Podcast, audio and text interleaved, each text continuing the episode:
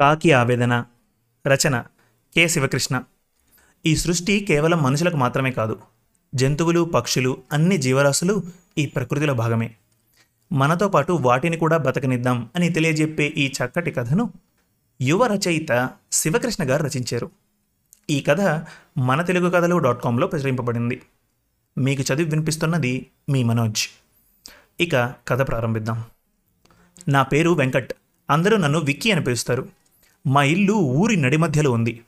మా ఇంటి దగ్గర ఒక పెద్ద కానుగ చెట్టు ఉంది. ఆ చెట్టు మీద ఒక కాకి గూడు పెట్టుకుని ఉండేది. నేను నా మిత్రులతో కలిసి ఆ చెట్టు కింద గోళీల ఆట కర్రాబిళ్ళ బొంగరాలాట కోతి కొమ్మచ్చి ఆటలు ఆడుకునేవాళ్ళం. అయితే ఆ చెట్టు కింద ఎంత శుభ్రంగా ఉంచుదాం అనుకున్నా ప్రతిరోజు ఉదయం ముళ్ళు రాలుతూ ఉండేవి. ఆ ముళ్ళ బాధ ఉండకూడదని ఆ చెట్టు ఎక్కి ఆ గూడును కిందికి పడేసేవాళ్ళం. పడేసిన తర్వాత కొన్ని రోజులు మాత్రమే ముళ్ళు పడకుండా ఉండేవి. అలా చాలాసార్లు చేసినా కాకి మాత్రం మళ్ళీ తిరిగి గూడు కట్టుకునేది. ఒకరోజు అనుకోకుండా ఒక కాకికి ఆరోగ్యం బాగలేక కుంటుకుంటూ మా ఇంట్లోకి రాబోయింది. ఆ టైంలో నేను ఒక కర్ర తీసుకొని ఒక్క వేటు వేసేసరికి అది బయటకు వచ్చి పడింది. ఆ పడ్డ కాకి అరుపులకి ఊర్లో ఉన్న కాకులన్నీ కలిసి మా ఇంటి చుట్టూ తిరగసాగాయి.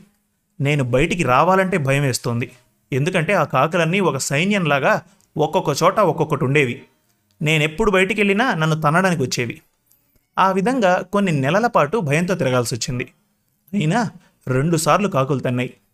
అలా కొన్ని నెలల తర్వాత అవి నన్ను మర్చిపోయాయి. కొన్ని సంవత్సరాల తర్వాత ఒక కాకి నీళ్ళ తొట్టిలో పడిపోయింది. ఆ కాకిని తీస్తే నన్ను కాకులన్నీ కలిసి తంతాయి అని అనుకున్నాను. కానీ కొంచెం ధైర్యం చేసి తొట్టి దగ్గర వెళ్ళి ఆ కాకిని కట్ట సహాయంతో బయటికి తీశాను. అప్పుడు కాకులు అరవకుండా నిశ్శబ్దంగా ఉన్నాయి. ఒక కాకి నా దగ్గరకు వచ్చి చాలా మంచి పని చేశావు. నీకు రుణపడి ఉంటాం. అని చెప్పింది. అప్పుడు నేను మీకు పెద్ద సహాయం చేయలేదు. నేను చాలా చిన్న సహాయం చేశాను. ఇంకా చెప్పాలంటే నేను చేసిన పాపానికి ప్రాయశ్చిత్తం మాత్రమే అని అన్నాను. అప్పుడు కాకి నీలాగా మాకు సహాయం చేసేవాళ్ళు కరువయ్యారు. మేము మీకు ఎంత మంచి పని చేసినా మీరు మాత్రం నాటి నుంచి నేటి వరకు అన్యాయం చేస్తూనే ఉన్నారు అని చెప్పింది. అప్పుడు నేను ఏమన్యాయం? అని అడగగా అప్పుడు అది చూడువికి మీరు టెక్నాలజీ పేరుతో మా ప్రాణాలు తీస్తున్నారు. అంతేకాకుండా బయట ఎవ్వరూ కూడా నీటిని కానీ అన్నం కానీ ఇతర పదార్థాలు కానీ ఉంచడం లేదు. మాలాంటి చిన్న ప్రాణులు ఎలా బతకాలి? అని చెప్పింది. సరే నిజమే కానీ మీరు మాకేం మేలు చేస్తున్నారు చెప్పు అని అడిగాను. అప్పుడు కాకి ఇంటి ముందుండే చెడు పదార్థాలు మరియు గడ్డి పీచులను తీసేస్తాం. ఇంటి లోపలికి వచ్చే క్రిమికీటకాలను తినేస్తూ మీకు హాని జరగకుండా చూస్తాము. అంతేకాకుండా మీ ఇళ్ళకు చుట్టాలు వస్తే ముందుగా మీకు తెలియజేస్తాం. అని చెప్పింది. కాకపోతే నేడు చెట్లు కరువాయే పక్షి జాతులు అంతరించిపోబట్టే అని తన ఆవేదనని చెప్పింది కాకి. ఆ కాకిగోడు విన్న నా మనస్సు కన్నీరు మున్నీరుగా విలపించింది. ఆ మాటలు విన్న రోజు నుండి నేను కొంచెం నీటిని గింజలను ఇంటిపైన వేయడం అలవాటుగా మార్చుకున్నాను.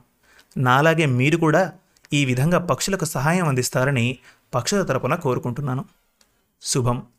మరిన్ని మంచి తెలుగు కథల కోసం మన తెలుగు కథలు డాట్ కామ్ విజిట్ చేయండి. Thank you.